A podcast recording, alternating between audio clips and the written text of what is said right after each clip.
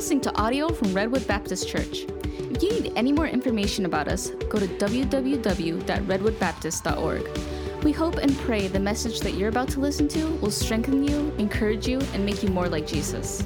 Blessings.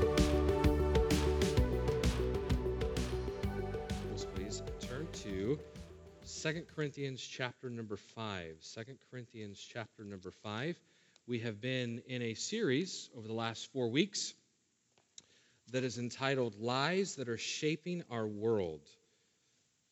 Actually, this is the fourth week, so we've been in it for three weeks. Lies that are shaping our world. I'll get to the text here in a moment, but we have we've talked about how life is simply random.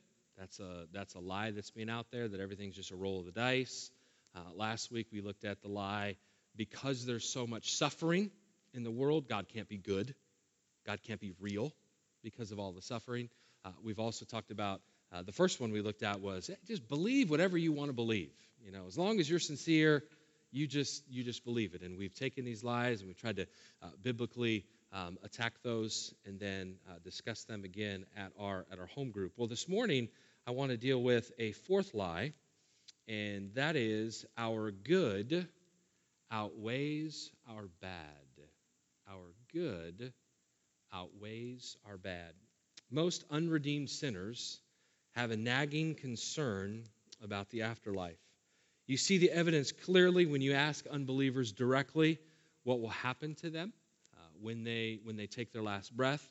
The most common response when you're engaging with people, uh, they, are, they, they, they tend to subject themselves to the notion of a relative goodness well, I am I'm basically good, and I certainly try to do more good than bad. Do you think that's a noble thing? For sure, right? You know, you and I want to try to do some more good than than we do bad, but but but they but they cling to that that that their their good is going to outweigh their bad.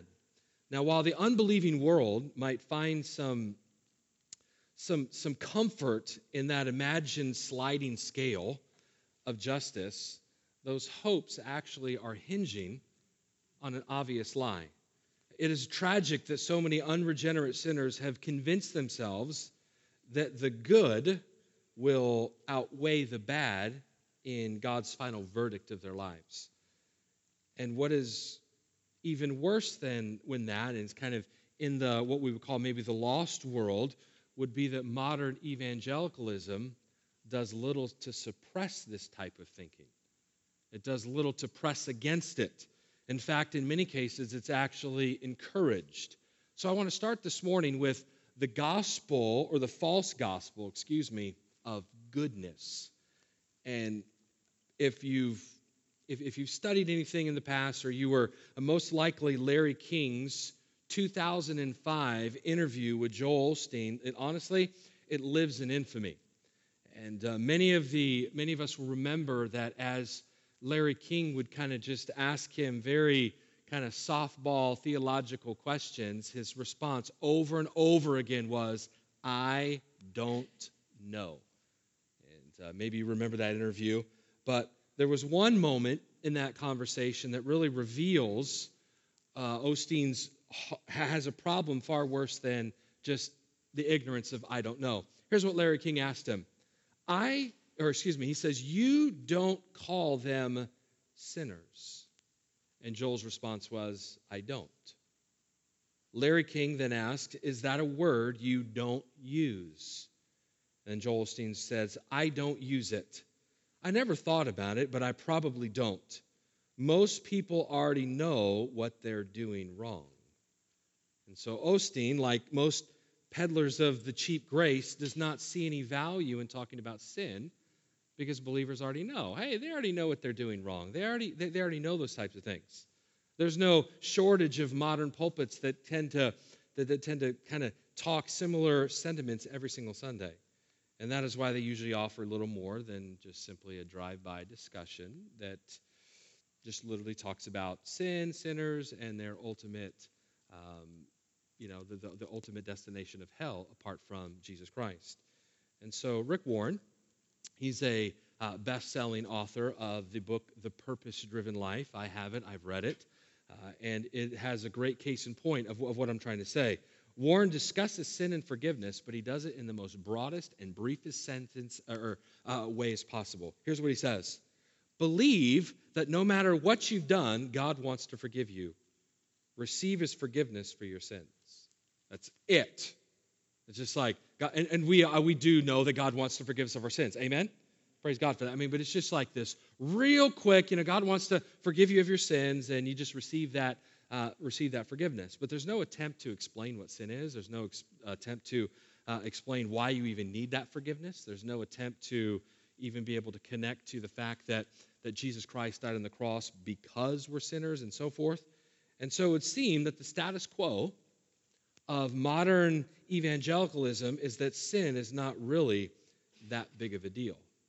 And it's to no wonder that then many professing believers take their, uh, their eternities on the hope that they can do enough good to please God. And so, in their eyes, the day of judgment involves a set of scales on which the Lord weighs all of your good deeds and all of your bad deeds, and somehow, hopefully, your good deeds outweigh your bad. You'd, you'd be shocked at how many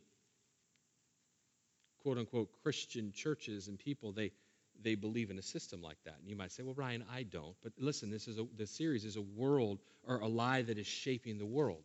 And so you and I, we need to be able to combat the world in our everyday conversations. Listen, every one of your conversation isn't going to be, what must I do to be saved?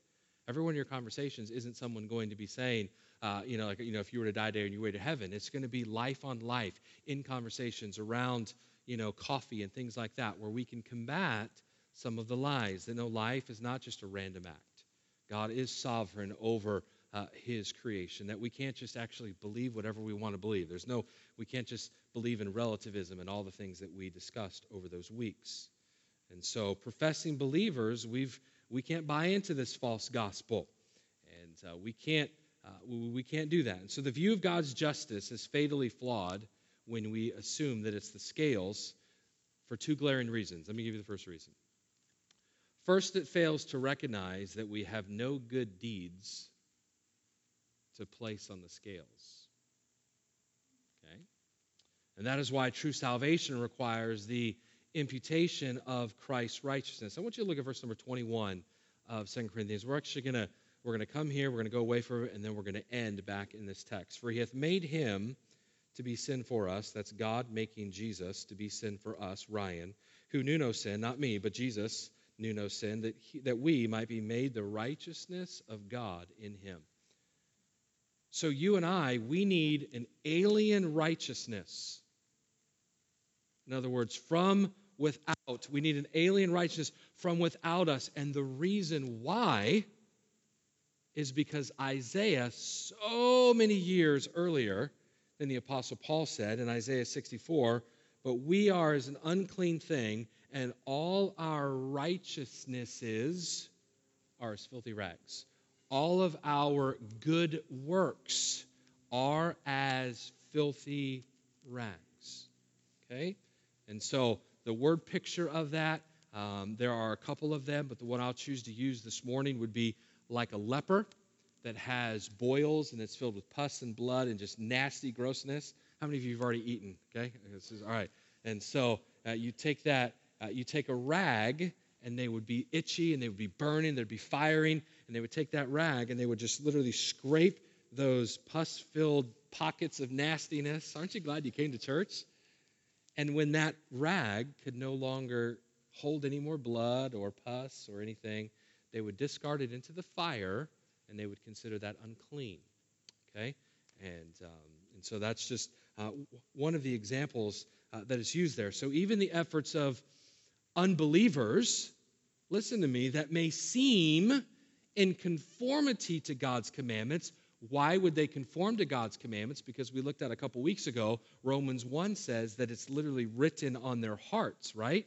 Romans 2 also talks about that and how even the Gentiles, they do the works of the law even though they've not been given the law.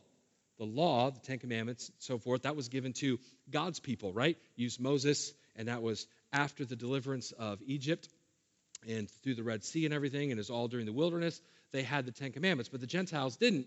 Yet they would do things um, that, that would pertain to the law. And so you and I, we look at people that are unregenerate, people that do not know Jesus Christ their Savior, and they do good things. They follow God's commandments. There are um, husbands and wives that, that stay together their entire lives, yet they don't know Jesus Christ as their Savior. And so they follow God's commands. But listen to me ultimately, those things are even sinful because they're not done for the ultimate purpose, hear what I'm about to say, of glorifying God. And so, what did Paul say? No matter what we eat, no matter what we drink, whatsoever we do, do all to the who can finish it? Glory of God.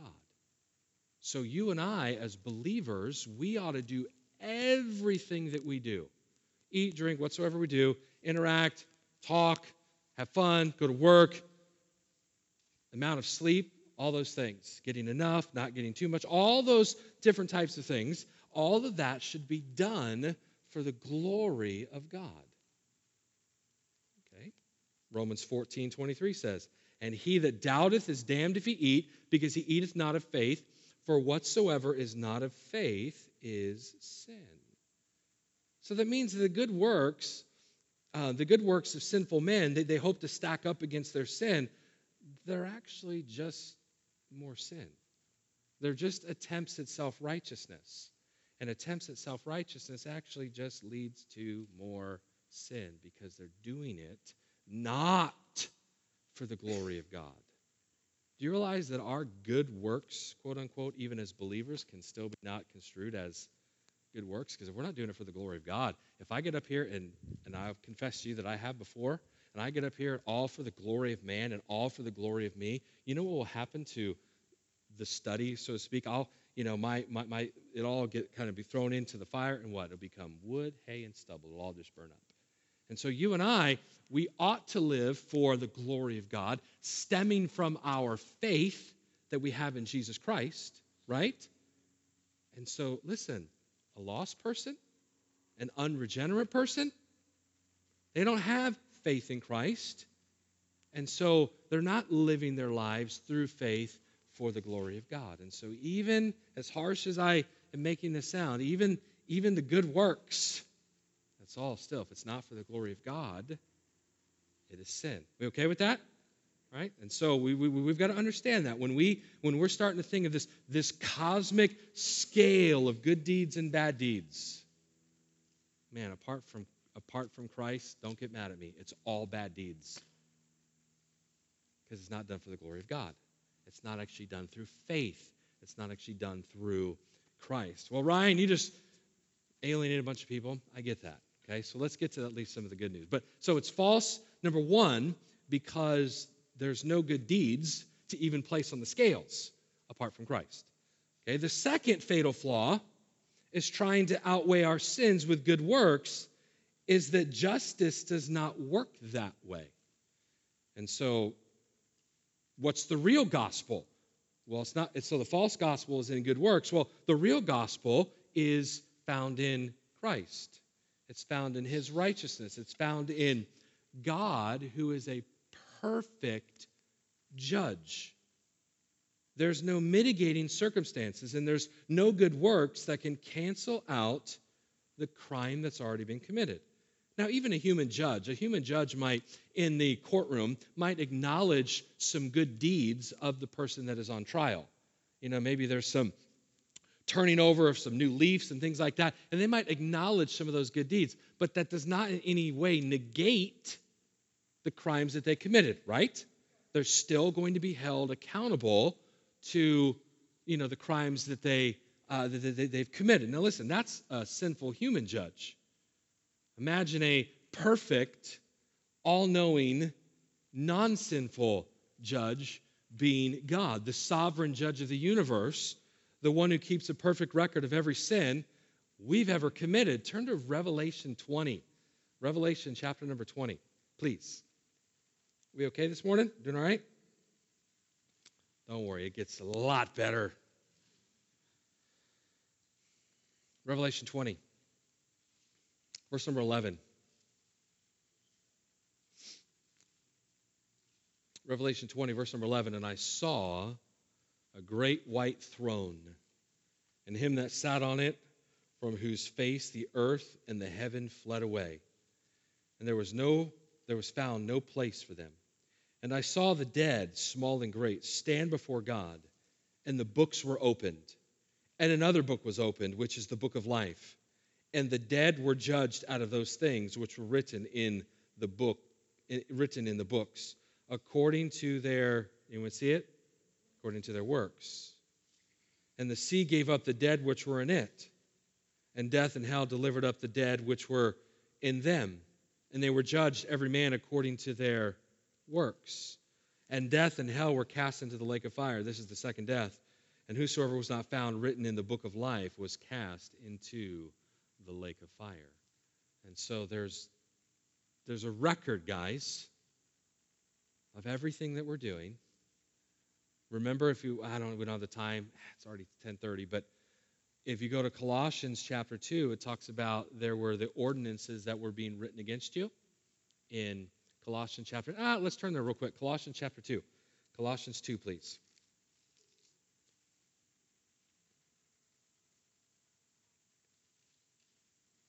Colossians chapter number 2. You say, well, in Revelation 20, there it's all it, it, it's talking about the lost, and you're absolutely right. But look at Colossians 2, 13. And you, he's writing to the church here at Colossae, you, being dead in your sins and in the uncircumcision of your, of your, flesh, hath he quickened together with him, having forgiven you all trespasses. Now look at verse 14. Blotting out the handwriting of ordinances that was against us, which was contrary to us and took it out of the way, nailing it to his cross. And having spoiled principalities and powers, he made a show of them openly, triumphing over them in it. So every single person that has ever lived, his name is written in the book of life. And we, I mean, we're like way out there. I'm trying not to get too far into the weeds here.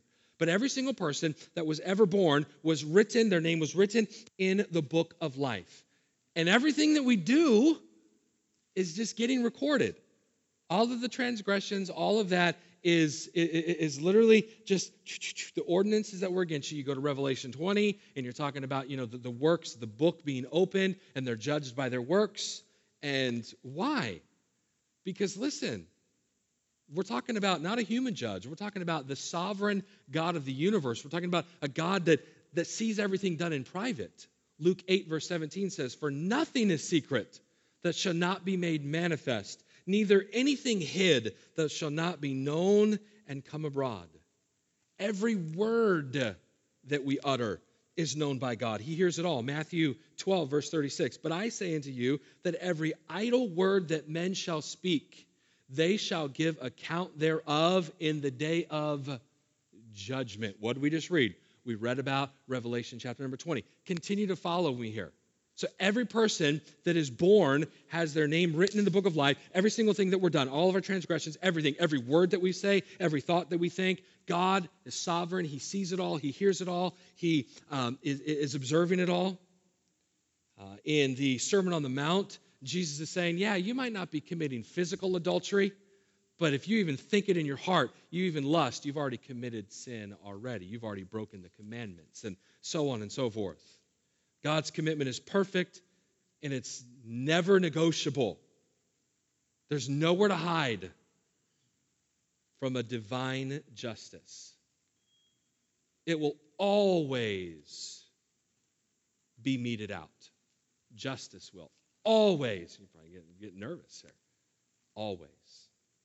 And so the real dilemma facing all men is not whether they will accept Christ, but rather, how can Christ possibly accept them without violating his justice? And that's where Paul gives us the answer. Turn back to 2 Corinthians chapter 5. 2 Corinthians chapter 5.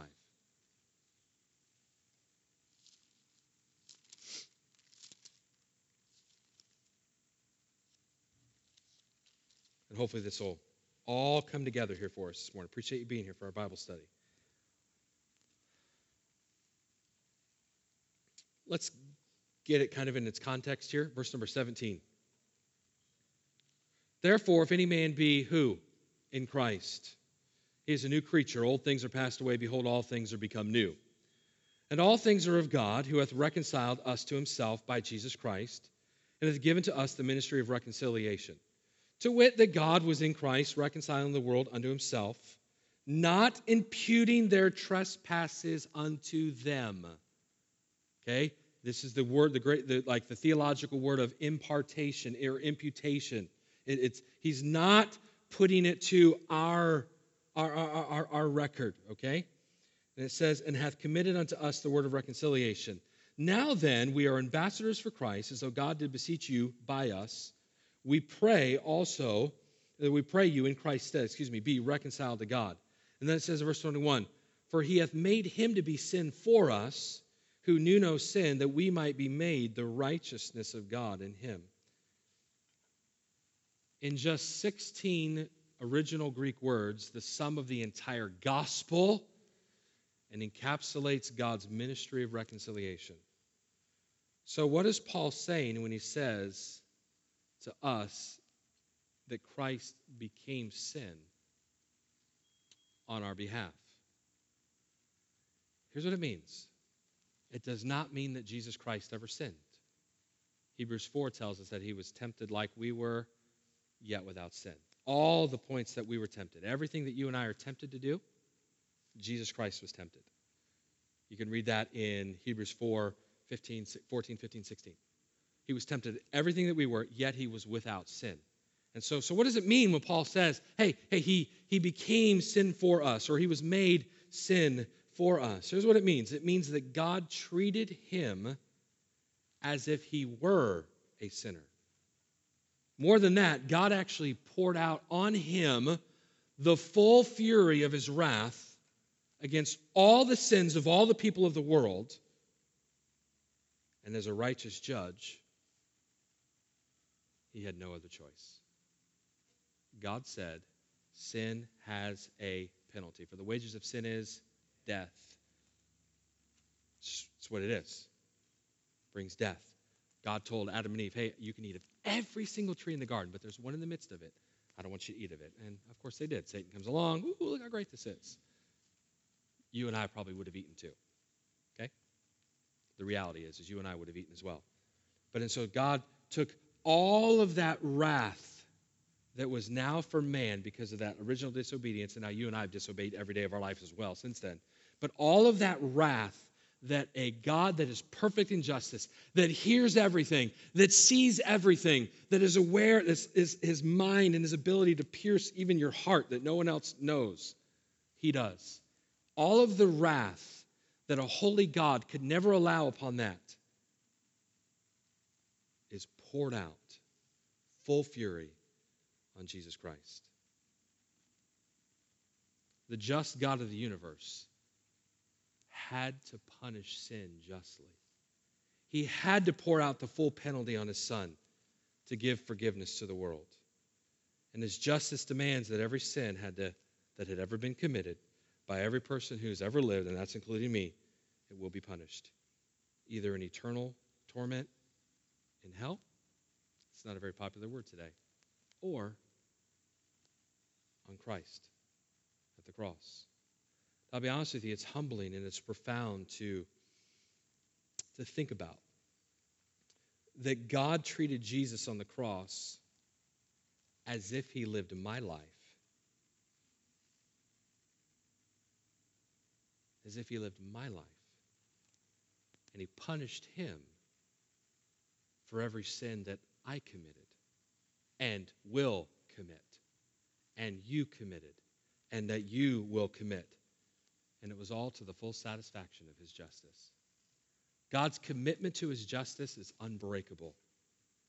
You and I, we couldn't make sin go away.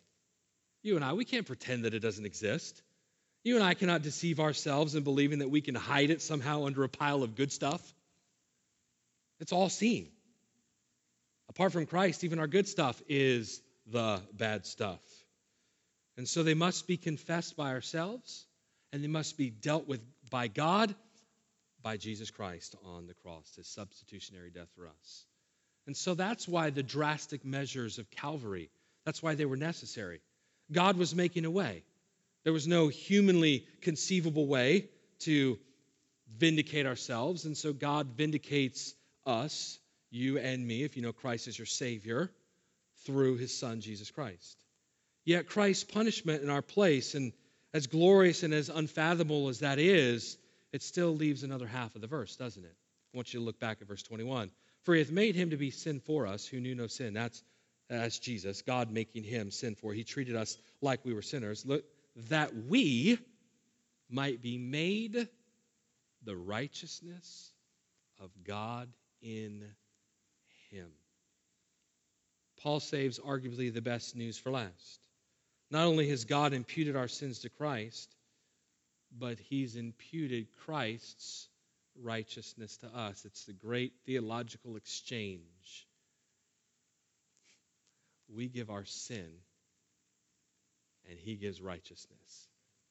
Wow. How radical is that? What, what do we give? Filth. And what do we get in return? Awesome righteousness of Jesus Christ. Placed on us. God treated Jesus as a sinner, though he was not, so that he could treat us as if we were righteous, though we are not. And a, probably a more personal way to say it is this that God treated Christ on the cross as if he had lived my life so he could treat me as if I lived his. That's the full side, guys, of justification. Justification, we know it maybe if you've been in church for any length of time, it's got like a, like a term to it. Just as if I'd never sinned, right? Justified, just as if I'd never sinned. Kind of hear that in there. But the other side to justification would be just as if I had always obeyed. And so when you and I understand the, the, the, the realm of our sin, you see the beauty, glor- the beautiful glory of the gospel. Is that God sees us covered with the righteousness of his sin. Listen to me, church. I'm, I'm so glad you're here this morning. That means you, as a believer, if you are in Christ, if you've trusted him as your Savior, you never, ever need to be afraid of him. You never need to run from him. Listen to me. You will sin. Uh, I'll let you off the hook in the next seven days, okay? I could probably say the next seven hours. But I don't want to say that, you know, in Christ, and listen, we can live a holy life. And so I don't want to just throw everything under the carpet and just say, I'll just live however you want. I, I don't want you to, I don't want you to go there. But listen, you, you will sin in the next, mm, however you want to include in that hours, minutes, definitely for Sonia, it's minutes. No, I'm just teasing. But whatever the case is, you don't have to run from him. Because every single one of your sins, which, by the way, when we went to Colossians 2, were future sins, because you weren't there when Christ died on the cross, every one of those was taken and it was placed, Peter tells us, placed literally on his body, in his body. Hence, God the Father was looking at God the Son, bearing all of our sin, and he had to turn his back on him. And that's why Jesus said, you know, my God, my God, why has thou forsaken me? Because God's holy. God can't even, he can't, observe, he can't even see it. It's just, it's just and so turns it. So be thankful. Be thankful there will be no scales weighing out our good works versus our bad works on the day of judgment. God has mercifully spared us from the humiliation of what that would actually reveal. So this morning, please don't in any way come in here with an arrogant type of heart. Ryan, myself, and you, and somehow we are good. Somehow we are better than somebody else. Somehow, you know, we've we've walked in here and you know we're not in the you know we're not in the parlor just drunk off our mind, and we're not on the you know streets selling ourselves. Whatever, what the drug out, whatever you want to define as maybe wicked. Before we ever were like, I'm glad I can stand far away from that. Let's remember that that little white lie sent Christ to the cross. Okay, that little just bending of the truth, that little exaggeration of a story, you know, that fish keeps getting bigger and bigger and bigger, right? All of that sent Christ to the cross. So let's be thankful that it's not this cosmic scale of good versus evil like that. Now, let me ask you should we try to do good? Yes or no? Absolutely. But now you actually have the fuel to do it. Now you can actually love, joy, peace, long suffering, gentleness, goodness. Why? Because the Holy Spirit of God is living in and through you. That's the gospel. The gospel lives out of you. You don't try to attain something for God. No, instead, it's living through you and for you. And so let's be thankful that there aren't these cosmic scales. But even more, I want us to go away this morning being thankful for the, for the alien righteousness or the righteousness from without that God has provided through his Son for all those that place their trust in him. So every name was written, everyone, born, just everything you've ever done.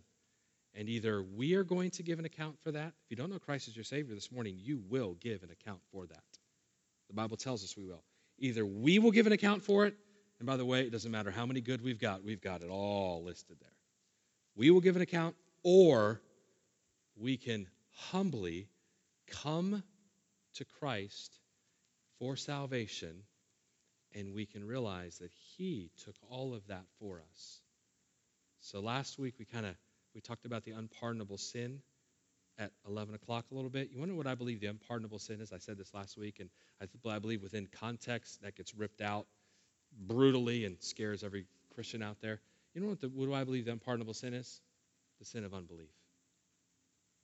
The sin of unbelief realizing or, or, or coming, remember, creation declares the Godhead, which is amazing. Our conscience tell us there is a God. And then, of course, we have special revelation in, in Jesus Christ. And so when we know that and we reject that, then guess what? We're going to have to give an account. Revelation chapter 20, those books are going to be opened, and we're going to be judged. We, we, they are going to be judged by their works. So whether we accept Jesus Christ as our Savior, or we realize that the scale is not going to do one of these. Because apart from Christ, don't get mad at me, it's all bad. Because it's not done for the glory of God and it's not done in faith or faith in Christ. So 2 Corinthians 9:15 says, "Thanks be unto God for the unspeakable gift." I've tried to spend the last 25 minutes unpacking the just the, the realities and the beauty of the gospel, but even then, I feel like I fall short because it's really it's unspeakable that God would look at me, that God would look at the world and would say, "I love you so much, Ryan. I love the world so much that I'm not going to even make it dependent upon you because you can't. But instead, I'm going to send the real hero, my son. Jesus is going to come in, enter into life. Everywhere where we lost, he's going to win he goes through those 40 days of temptation. We read about it in Mark, and he's winning every day for you. Every moment, every temptation, he is good, good, good, good, good, good. Why? So you can just literally cling to that. It's either him or you'll give an account to yourself. And it's a lie that's shaping our world. Hey, hey, your good outweighs your bad. No, it doesn't. And I try to be nice about it, uh, but it just, it doesn't, it doesn't, it doesn't. It is a lie it's shaping our world. And I think you and I, we need to have a biblical answer. And honestly, you literally could use uh, 2 Corinthians 5.21 as your one answer, but hopefully um, you uh, can use some more than just that. And so next week, of course, we have uh, Brother Tomlinson uh, that will be here. So uh, in the weeks to come, we'll get on to uh, learning about some additional lies. Let's have a word of prayer, and then we'll prepare for our 11 o'clock service. Lord, we thank you